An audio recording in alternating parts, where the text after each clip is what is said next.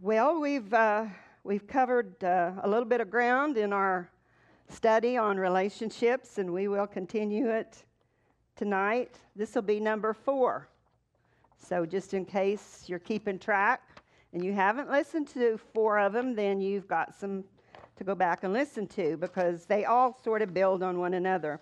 I do want to mention that last Wednesday night, I kind of ran out of time and I didn't get to really drill down and, and talk about the importance of uh, dealing with any sexual sins that you might have in your life. We kind of hit on it, but I did f- fix out a handout. If you have not gotten that handout, I would um, recommend that you go to the back table and pick one up. It has in it the information about the hormones that I talked about very briefly uh, the bonding hormones, and also the cleansing prayer that uh, I talked about to cleanse yourself of any any of those um, the debris left over from any of your se- any sexual sins that might have taken place in your life because we were talking about establishing God's kingdom in our lives.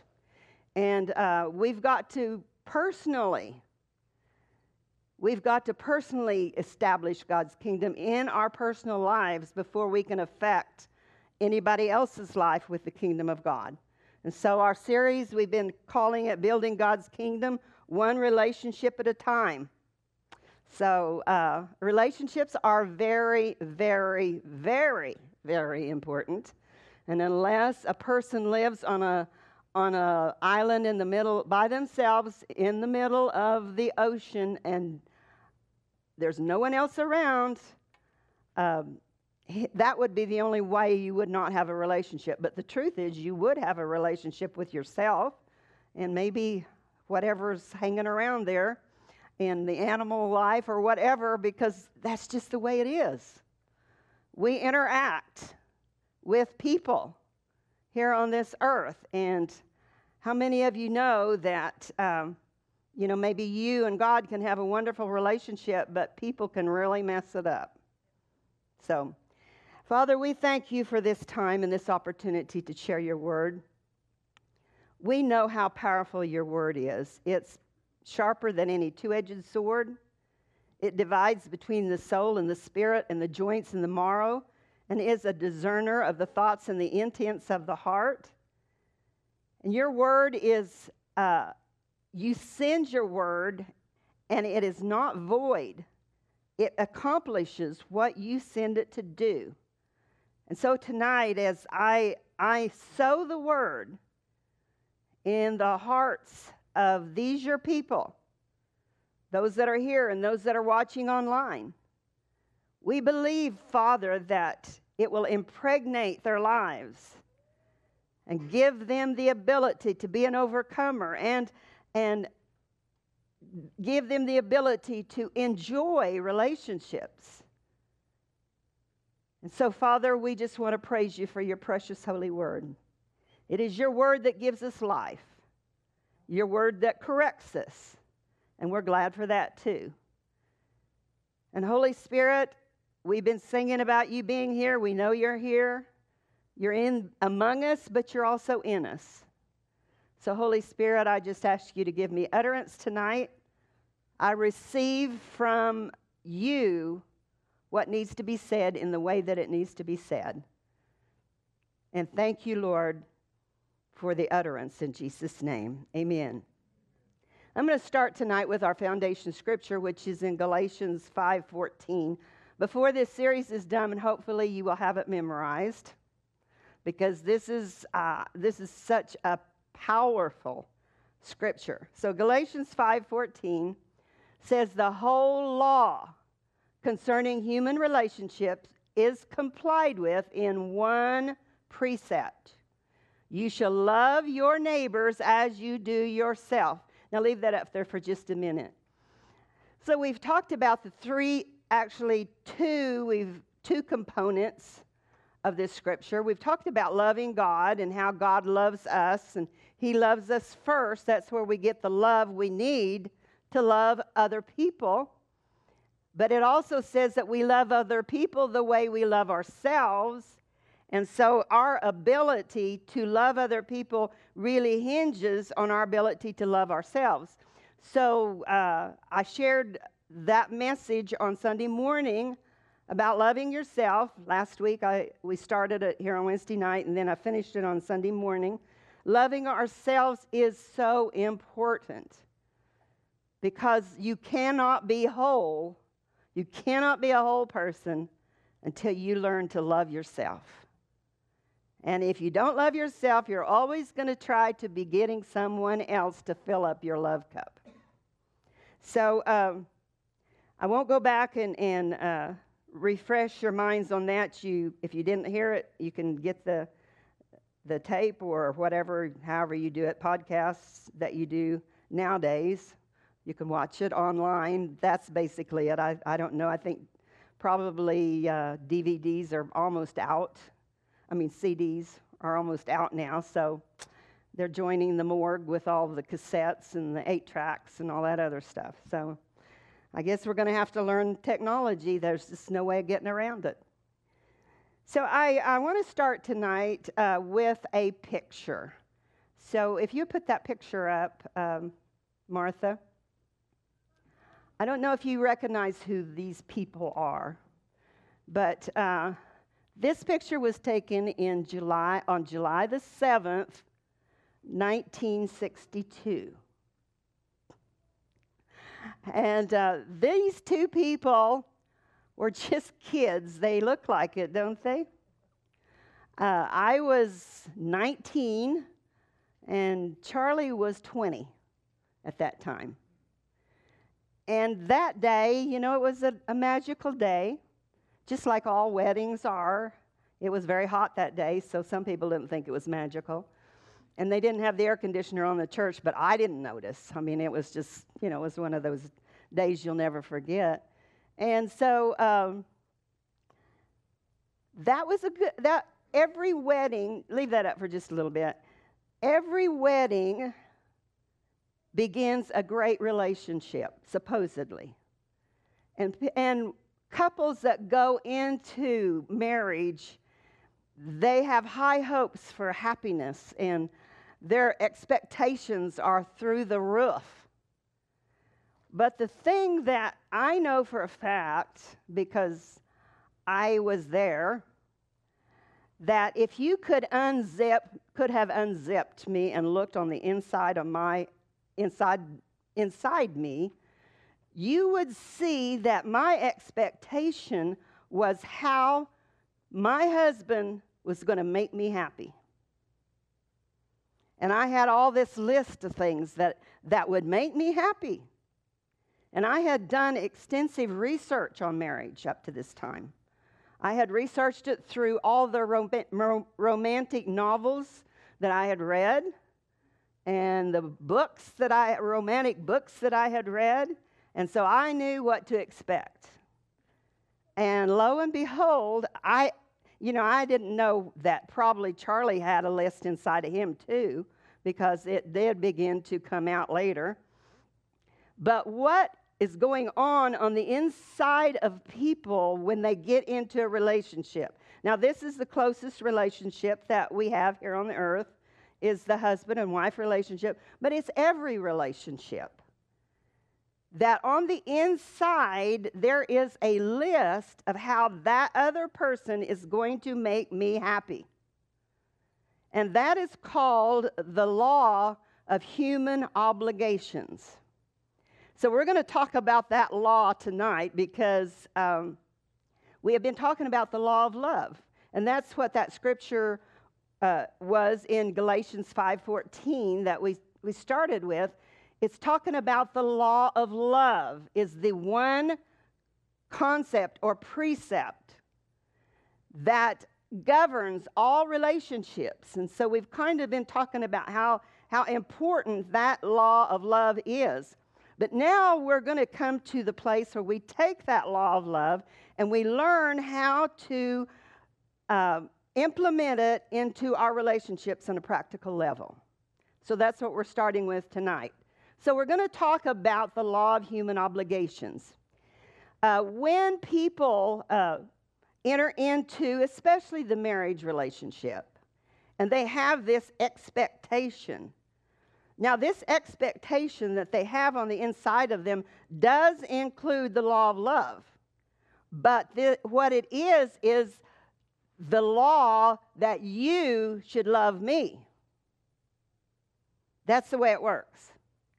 And so when I would try to implement the law of love in my husband's life, for instance, it ceases to be the law of love. It becomes the law of human obligations when I try to enforce the law of love in somebody else's life. That switches it because the law of love is your law. Your law. You are expected to keep it, not get somebody else to keep it and put demands on other people to keep it. So, uh, this law of human obligations, I think everybody has it. Um, it's just kind of part of our selfish nature. When we were, when we were born on this earth, we, our default is selfishness, which is exactly the opposite of love. You, you have to make an effort to walk in love. You actually don't have to make an effort to walk in selfishness. It comes easy. Just look at some of these little kids. Now, maybe you had perfect kids, but uh, most generally, children are pretty self centered. They, you know, it's all about them. And so uh, they have to be taught to love. And so, um, this law of human obligations is built on the inside of us. And let me just kind of tell you where it comes from, the paradigm that it comes from, the thinking process that it comes from in a person's life. And so I jotted down some things that I've noticed. Don't ask me how I found it out, but this is the way um, I know that it works. You must always treat me the way I want to be treated. If you have that paradigm, uh, that's going to, out of that's going to come this law of human obligations. You must always treat me the way I want to be treated. You must always be sensitive to my needs. You must never inconvenience me. You must do what I want when I want in the way I want it done. Now, those are just a few of the paradigm, the thought patterns that we have that creates this list of human obligations. So, in order to change a relationship, then we definitely have to change our paradigm. So, we're going to kind of talk about that tonight. Now, when we have this law, we think we know how someone else needs to act and, and treat us then, uh, and we start putting demands on other people, it comes across like we are controlling. You ever heard that term? We've, heard, we've all met people that have a controlling personality. Well, that's because they have a law of human obligations on the inside of them that they want to put on somebody else. Now, when God made Adam and Eve, he gave them a commission and he said, I want you to go and take dominion and rule and reign and, and replenish the earth. I mean, he gave them a job to do. And so they so a human has a natural tendency to want to dominate. But God intended that humans never dominate apart from him. And if they if they dominate with him, it's going to be according to his will and the kingdom of God and his nature. But because of sin, then that got all twisted up. And now we, apart from God, people try to take dominion an improper way. So I have written down three ways that, that people, the improper means of dominion, three ways to do it is through intimidation, domination, and manipulation. Now, these are relationship destroyers. Uh, just, just to give you a little definition of each one of them, the intimidation uh, is people use intimidation with, by using anger, ill temper, bad moods, or harsh, cutting speech. This is the way they try to intimidate the other person in the relationship. And so, what they're basically saying, you do what I want you to do, or things are going to get really ugly. And so, as a result, the other person, because they, want, they don't want to deal with the trauma of the anger and all this, the harshness and so on, then they become intimidated and dominated.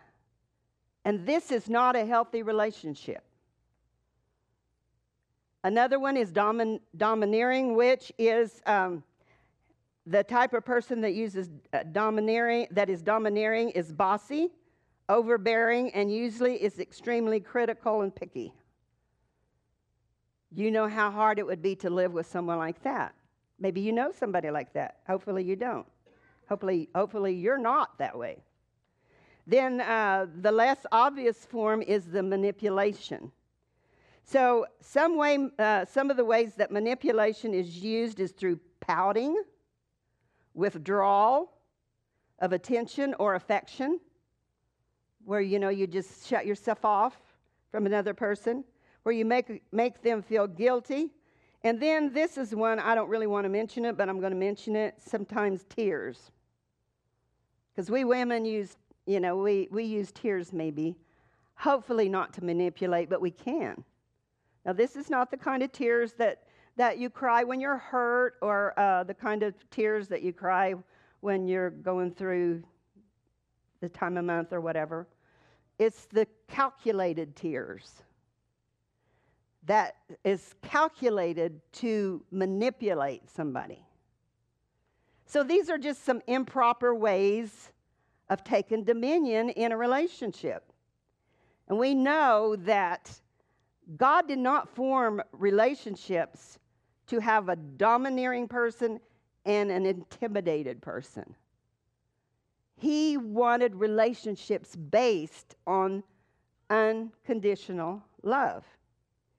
So uh, I want to look at 1 John 3 4, just to pinpoint how God looks at us when we do not obey his law of love. Everyone who commits or practices sin is guilty of what? Lawlessness. Now, when we have our own law of human obligations, we are not living according to God's law. And so he calls it sin. We don't like to call some of the things sin, but it is sin. It's the breaking and the violating of God's law by transgression or neglect being unrestrained and unregulated by his commands and his will. Leave that up there for just a minute. God's law, we've been talking about God's law of love. How when you break it, when you break it, you probably are going to get hurt because God knows what works in relationships. And so, uh, if you transgress or violate God's law by neglect, or transgression, uh, that you are unrestrained and unregulated by his commands and his will, then he, God calls it sin. In other words, when we are in a relationship, to walk in God's law takes restraint and it takes regulating our lives according to the Word of God. Is that fun? Probably not at first. The results are awesome, though. It's important that we regulate our lives and make a quality decision. I, there has to be restraint, especially if you have a tendency to use anger, harsh words, or dom- being domineering. There has to be a regulating force in your life if you're not going to go by what comes easy, which is selfishness. So, um, the problem. Now, this I want to just talk about the problem of trying to enforce your law on someone else. Have you ever had anybody try to enforce their law of obligations on you? Is it hard to keep that law? It's almost impossible to keep somebody else's law. And Paul talks about that in Romans, the seventh chapter. He talks about, let's look at uh, Romans 7 18 and 19. He says, For I know that nothing good dwells within me that is in my flesh. I can will what is right, but I cannot perform it. I have the intention and urge to do what is right, but no power to carry it out. See, he's talking, uh, well, let me just finish here. For I fail to practice the good deeds I desire to do, but the evil deeds that I do not desire to do are what I'm ever doing. And so he's saying, I, I really want to do what's right. He's talking about the law, actually, in the context. He's talking about keeping the law. And he says, You know, I want to do the do's and I want to don't the don'ts, but as sure as I try to do the do's, I wind up don'ting them. I don't do it right, and vice versa.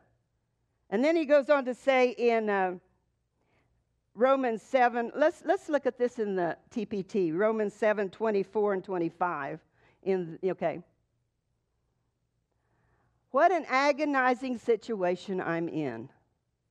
Who has the power to rescue this miserable man from the unwelcome intruder of sin and death? I give all my thanks to God, for his mighty power has finally provided a way through our Lord Jesus Christ, the Anointed One. So, if left to myself, the flesh is aligned with the law of sin. But now, my renewed mind is fixed on and submitted to God's righteousness. So, what he's saying is this I tried in my own strength to do the right thing and to not do the wrong thing. But I failed every time. So basically, what he's saying is any law that is enforced from the outside is impossible to keep. Then he said Jesus came. And in Hebrews 8:10, would you put that up there? Amplified. For this is a covenant, this is God speaking. This is a covenant that I will make with the house of Israel after those days, saith the Lord. I will imprint my laws upon their minds, even upon their innermost thoughts and understanding, and engrave them upon their hearts, and I will be their God, and they shall be my people.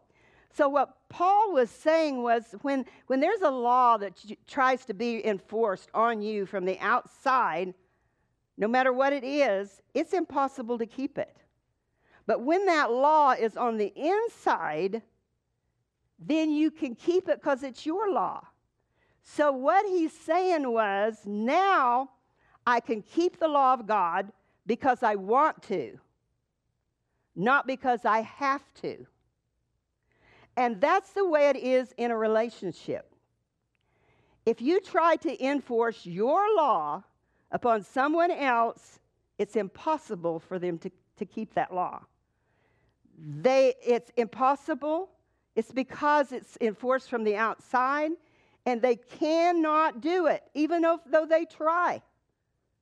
They cannot do it until it's moved on the inside of them, and they begin to do it because they want to. They want to do what you want them to do. So that takes, that is like, that takes a heart change.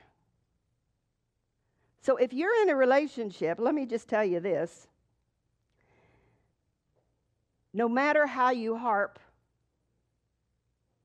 on somebody, no matter how guilty you try to make them feel, they will not be able to do what you want them to do until it gets in their heart and they want to do it. And everything changes. So we come to this question if you're in a relationship and it's not a pleasant relationship and somebody in that relationship needs to change, what can you do about it? Is there nothing you can do about it? Because you can't put your law upon them? Is there nothing you can do about it? You know, that would be a sad state if there was nothing you could do about it. But thankfully, there is something that you can do about it, and it is God's way of change. So that's what I want to center in on in the next last few minutes that we have together is how do you change someone you love? How do you change them? If you can't harp at them, how do you change them? So, there is a wonderful law that God has laid down in the Bible that is his way. So look at uh, Luke 6. We're going to look at Luke 6 31 and 32. You will recognize this verse as the golden rule. And as you would like and desire that men would do to you, do exactly so to them. Just stop there for a minute. Go back to that first one as you would like and desire that men would do to you, do exactly so to them. So, what is it that you want someone to do in a relationship that you're in? Instead of harping at them, you sow the seed. You begin to, because the law that Paul is talking about, or that Jesus is talking about, is the law of sowing and reaping sow in that person's life what you want to receive from them. Is that easy? No. That takes the love of God in your heart to be able to do that. It takes the power of God in your life to do it. So um, go ahead to verse 32.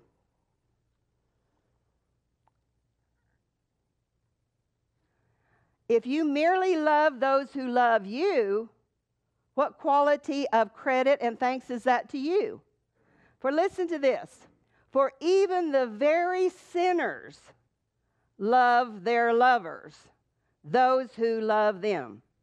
So the most wicked sinner, this is what the Bible says, the most wicked sinner love people that love them. So anybody that's not being dis, that is being disobedient to God is a sinner, and the Bible says that they will love the people that love them. Hmm. So we see this example in Esther, the book of Esther. I love this book. It's, it's my, one of my favorites because it's about a beauty contest and you know we we romantic people we like beauty contests and so this is kind of a romantic book in a way and you know the story about, uh, actually, it starts out with uh, Queen Vashti disobeying the king. And so then he turns to his servants or the people, his attendants, and he says, and the princes, the people that make kind of make the laws, and he says, What are we going to do with this woman? She won't come. And see, what he intended was uh, in uh, Esther 111, he intended to show uh, the people and the princes her beauty, for she was fair to behold. Now, you would think any woman would love to flaunt her beauty, but she said no. And so these, these uh, princes and all of them, they begin to, they said, this is, this is, it's kind of funny when you read it because they say, um, well, if she gets by with saying no to the king, then our wives are going to get by with saying no to us. So we're going to make a law that all wives have to honor their husbands. So um, that was the first thing they had on their mind was what about me? And then uh, they decided that they should just get rid of Vashti, kick her out of the kingdom, and uh, take her crown away. So they told the princess told the king, now what we need to do is to find someone better than Vashti. Uh, put up Esther 119 just so y'all can see that. So it says, if, you, if it pleases the king, let a royal command Go forth from him, and let it be written among the laws of the Persians and the Mede, so that it may not be changed, that Vashti is to be divorced and come no more before King Ahasuerus, and let the king give her royal position to another who is what? Better than she. So they were going to look around for someone better than Vashti. And you know how they gathered all these, these beautiful virgins together, and, and uh, they were going to, each one of them was going to get to spend a night with the king. But before they spent the night with the king, they was going to have all these beauty treatments and everything for 12 months. It took them a year to get ready. Now, the question, you know that Esther was taken as one of them.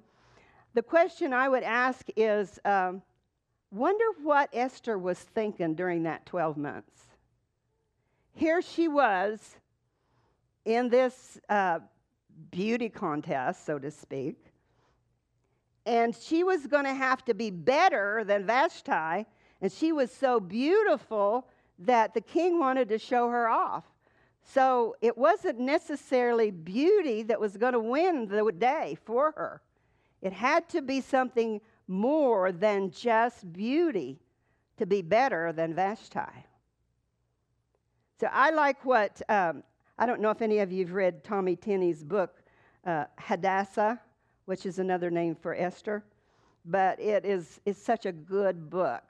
And in that book, he said, uh, he wrote about Esther's thoughts. She said, God spoke to me about my challenges ahead.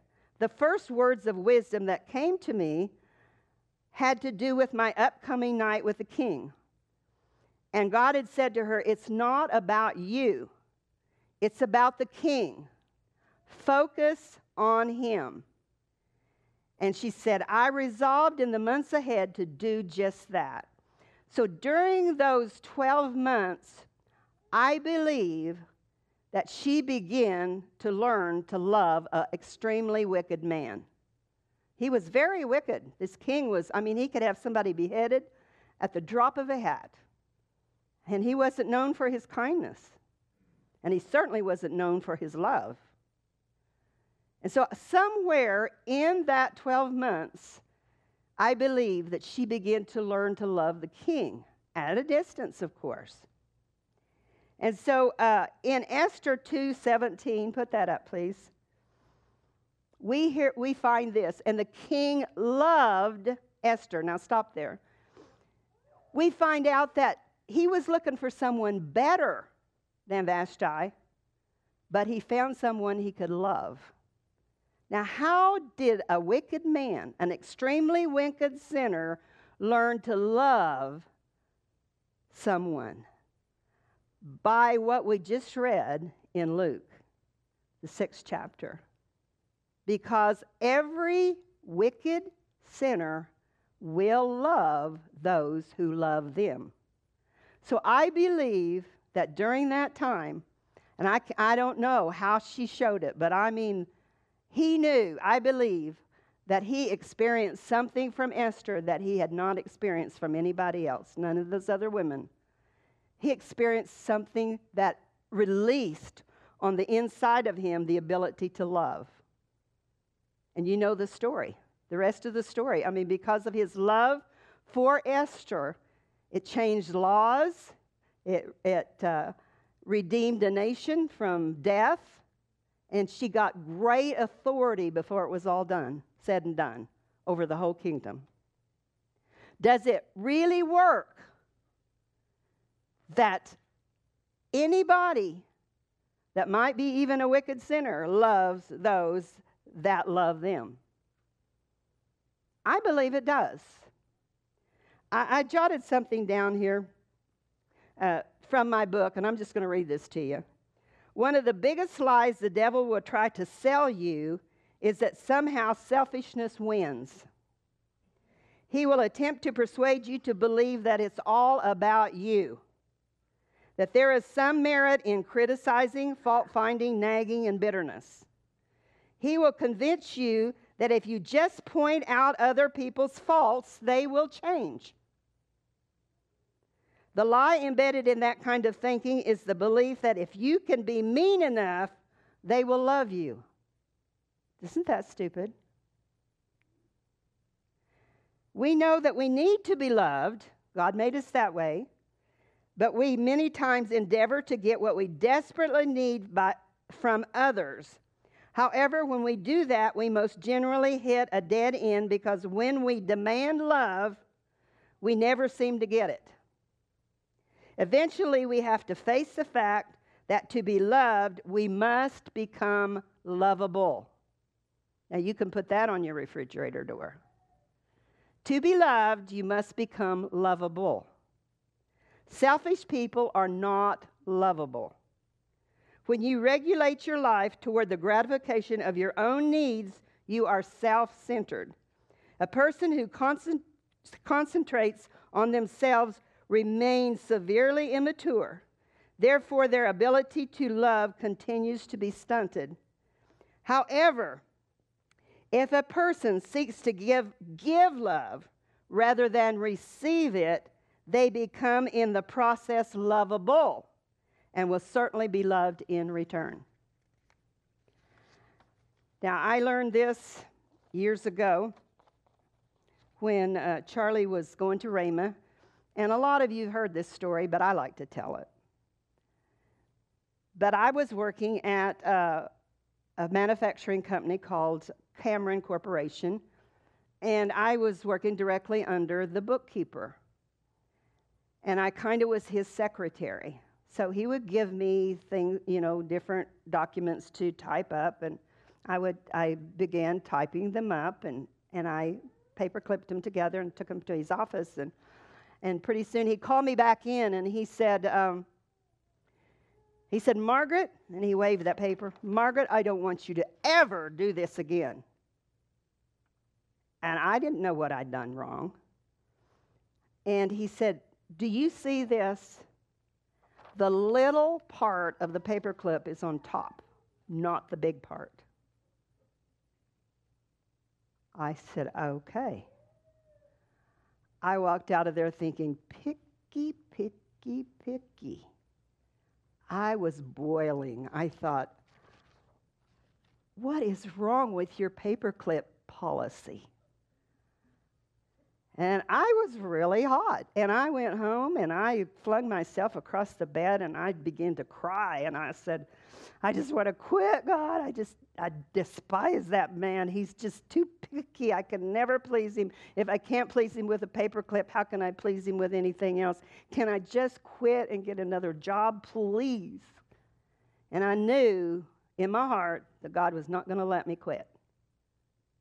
And, um, then I heard him say to me, Margaret, would you let me show you how I see that man? And of course, I said yes. And he began to just unfold this man's life before me, how he had he was miserable, how he had uh, God had actually called him into the ministry. He even told me that one time, and he he never followed through.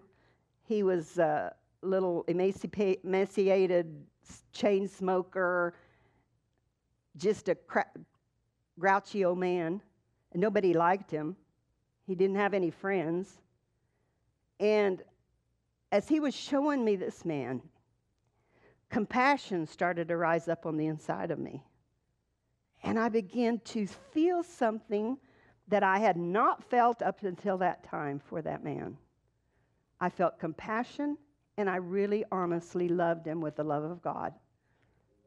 And the next day, when I uh, went back, I don't know how he knew that I'd changed. I don't remember doing anything different. But from that day forth, he began to favor me. He gave me hours to work, extra hours to work so I could have more money. Anytime that a raise, uh, it was time for a raise, he would automatically give me a raise. And everybody told me, You'll never get a raise unless you go in and beg for it. And I said, Well, I will never get a raise then because I will never go in and beg for it. And, and uh, they, every single time, he gave me a raise. And at the end, whenever we were getting ready to leave after Charlie was through with Rhema, uh, he called me in and he said, Margaret, I know you haven't been here a whole, whole year, but I want to give you a, a bonus, a paid vacation bonus, as though you had been here a whole year. And so he, he our, my parting with that man was he gave me a bonus. And I realized, you know, I had stumbled onto something that worked in that situation and it would work in every situation. If you will love the unlovable, it opens up a resource on the inside of them that they can love you back. So, uh, in the next few minutes that we have, I want to look at uh, Luke 6. Uh, I'm going to read it out of the Amplified and Luke 6, 41 and 45 out of the Amplified and the Passion. So, we're going to read it out of the Amplified verse. So, why do you see the speck that is in your brother's eye, but do not notice or consider the beam of timber that is in your own eye? Or how can you say to your brother, Brother, Allow me to take the speck that is in out the speck that is in your eye when you yourself do not see the beam that is in your own eye. You actor, pretender, hypocrite, take first take the beam out of your own eye, and then you will see clearly to take out the speck that is in your brother's eye. For there is no good, healthy tree that bears decayed, worthless, stale fruit, nor, on the other hand, does a decay worthless, sickly tree bear good fruit. For each tree is known and identified by its own fruit. For figs are not gathered from thorn bushes, nor is a cluster of grapes picked from a bramble bush. The upright, honorable, intrinsically good man, out of the good treasure stored in his heart, produces what is upright, honorable, and intrinsically good. But the evil man, out of the evil storehouse, brings forth that which is depraved, wicked, and intrinsically evil. For out of the abundance or the overflow of the heart, his mouth speaks. Now, while we were, uh, we won't look at the passion right this minute, but while we were reading that, you will see that Jesus first starts talking about the, the specks and the beams. And then he moves right over into a botany, botany lesson about trees and, and fruit and stuff. And for a long time, I didn't understand how they coordinated. But the Lord began to show me that in order to get, be able to get a speck out of someone's eye, their heart has to change. The heart of a person must change before they can produce good fruit. So if there's something rotten in the heart, there will be something stinking in the attitude. So the real the real answer to any relationship problem that you would have is the heart of the person you're having trouble with. It's their heart. It's not their you, their behavior comes from their heart. So how can a heart change? Can you change the heart of a person? No. The heart of a person is beyond your touch, except through what we just talked about the sowing and reaping. But in 1 Samuel 16 7, it says, uh, For man looks on the outward appearance, but the Lord looks on the heart. That's just the last part of that verse. The Lord looks on the heart. And then verse Proverbs 21 1, would you turn there, uh, please? The king's heart is in the hands of the Lord, as, all, as are the watercourses. He turns it whichever way he wills. So if anybody's heart is going to turn, God's going to have to turn it. So, so what we are facing when we're in a relationship that's not the best we need God to be involved. We must have God to be involved. The Lord gave me this word during this time that I was learning all this. And He said this Your voice is only a human voice that carries with it no power to make changes, it only produces condemnation. My voice is an eternal one, filled with creative power. It has the ability to produce faith, which is the only source of change. My voice produces revelation and consequently growth. So let me just summarize that.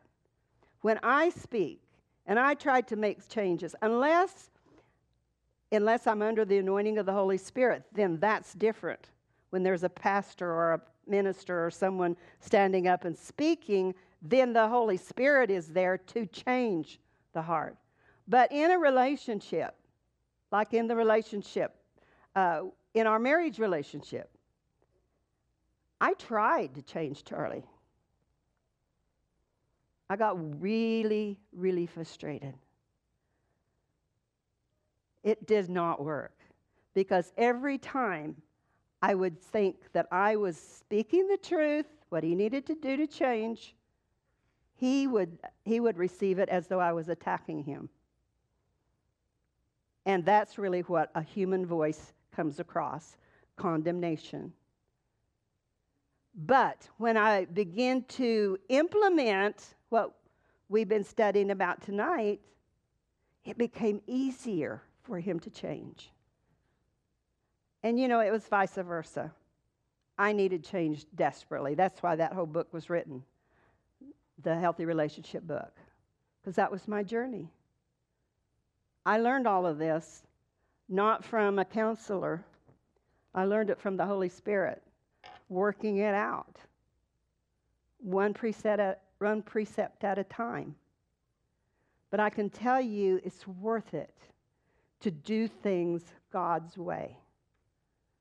God truly has a way that is an unforced rhythm of grace. It's something that the Holy Spirit can institute in a relationship. And so, if in your relationships, if you recognize that you have an internal list of how that person needs to treat you, tear it up. So I, I, I wrote it down this way determine this is this is the purpose this is what you can set your sights on determine to live your lives meeting the needs of others and looking out for their interest instead of your own, believing that all the while God will take care of your interests, being fully convinced that what you sow, you will surely reap. That's a goal that you can set for your life. And at the end of this series, you're going to find that we're going to combine all of this that I will have taught into a relationship commitment where you commit to do these certain things that will change a relationship and change you in the process. Because we have to purpose to live regulated and restrained by God's will. And that's not always easy. But I'll tell you, the first step is always to make a determination. And I remember the first time that I implemented this in my marriage. I was uh, making the bed one morning. And I was thinking, oh, I am so tired of making the bed. You'd think that he would make the bed once in a while. And I was starting to get in self pity, starting to get offended because he never made the bed. And I remembered what I had learned the law of human obligations. Am I going to release him from making, having to make me happy? See, that's what it is. It's releasing the other person from ever having to make you happy. You get your happiness somewhere else from God, not from them. And so I had already released him from making me happy. And so that day I made a decision. And I thought, you know what? If he never makes the bed, I'm not going to get upset. It's not going to bother me. I'm just going to keep on doing it. Do you know that the last probably five years before pastor went to heaven, he made the bed every single day. I hardly ever made it. And I never asked him to. I never one time asked him to. But I did tell him one day, honey, I want you to know this. I don't tell you every time you make the bed how much I appreciate it, but I do notice and I appreciate it every time you make the bed. So he just kept making the bed. So um, if you have a, a law, let's just tear it up and let's just uh, release every person from making us happy. Happiness is a choice. You can choose to be happy in every situation if you want to. You don't have to have things perfect, and you don't have to live with a perfect person. You can still love even if they're not perfect. It has been our honor to offer this message today. If you would like to partner with us as we continue to bring the Word of God, we would ask that you prayerfully consider supporting Victory Center with a financial donation. You may do so today via the online giving portal at victorycenter.org. Thank you.